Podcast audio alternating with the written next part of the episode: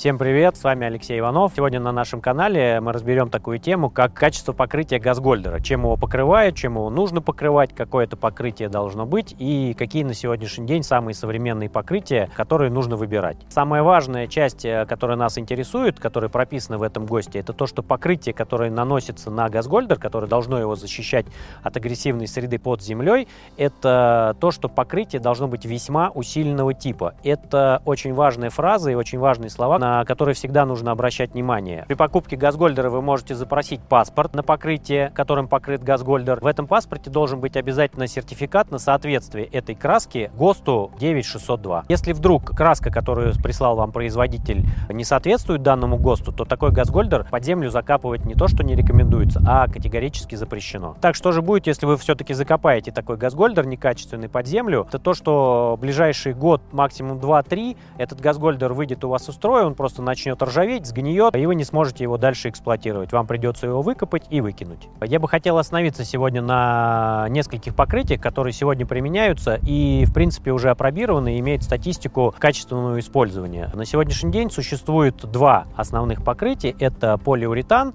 и эпоксид. И принципиальное отличие между полиуретаном и эпоксидом – это их стоимость. Полиуретан, он более дешевый, эпоксид более дорогой. Эпоксид – это более продвинутый и такой перспективный материал. Основная его техническая характеристика заключается в том, что он со временем начинает набирать прочность. То есть чем дольше у вас газгольдер лежит под землей, тем прочнее это покрытие становится. Полиуретан же таких свойств не имеет, поэтому он и дешевле. Итак, подводя итог всему вышесказанному, можно сделать такой вывод, что если вы хотите сэкономить, то вы можете взять емкость, э, покрытую полиуретаном. Но, соответственно, она просто вам прослужит меньше количество лет, чем э, газгольдер, который покрыт эпоксидом.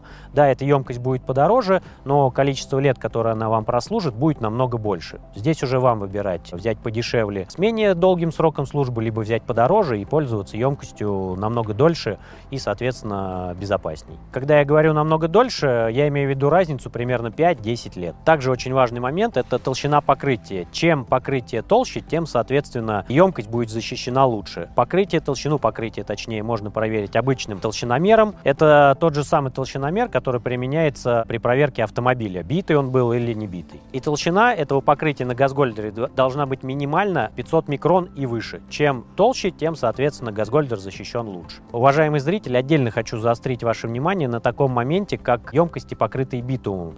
Ни один производитель в России и тем более за границей не покрывает емкости битумом битумом. То есть, когда вы приезжаете или к вам привозят газгольдер, который покрыт битумом, это говорит о том, что емкость уже бэушная. Тот купил бэушную емкость и уже вручную обмазал ее, потому что ни один производитель на сегодняшний день битум емкости не покрывает. Это будет очень серьезной проблемой, когда емкость закопается под землю, потому что там, где нет защитного покрытия, где голый металл, емкость, соответственно, очень быстро прогниет, проржавеет и, соответственно, выйдет из строя. Ну а на сегодня у меня все. До новых встреч. Пока.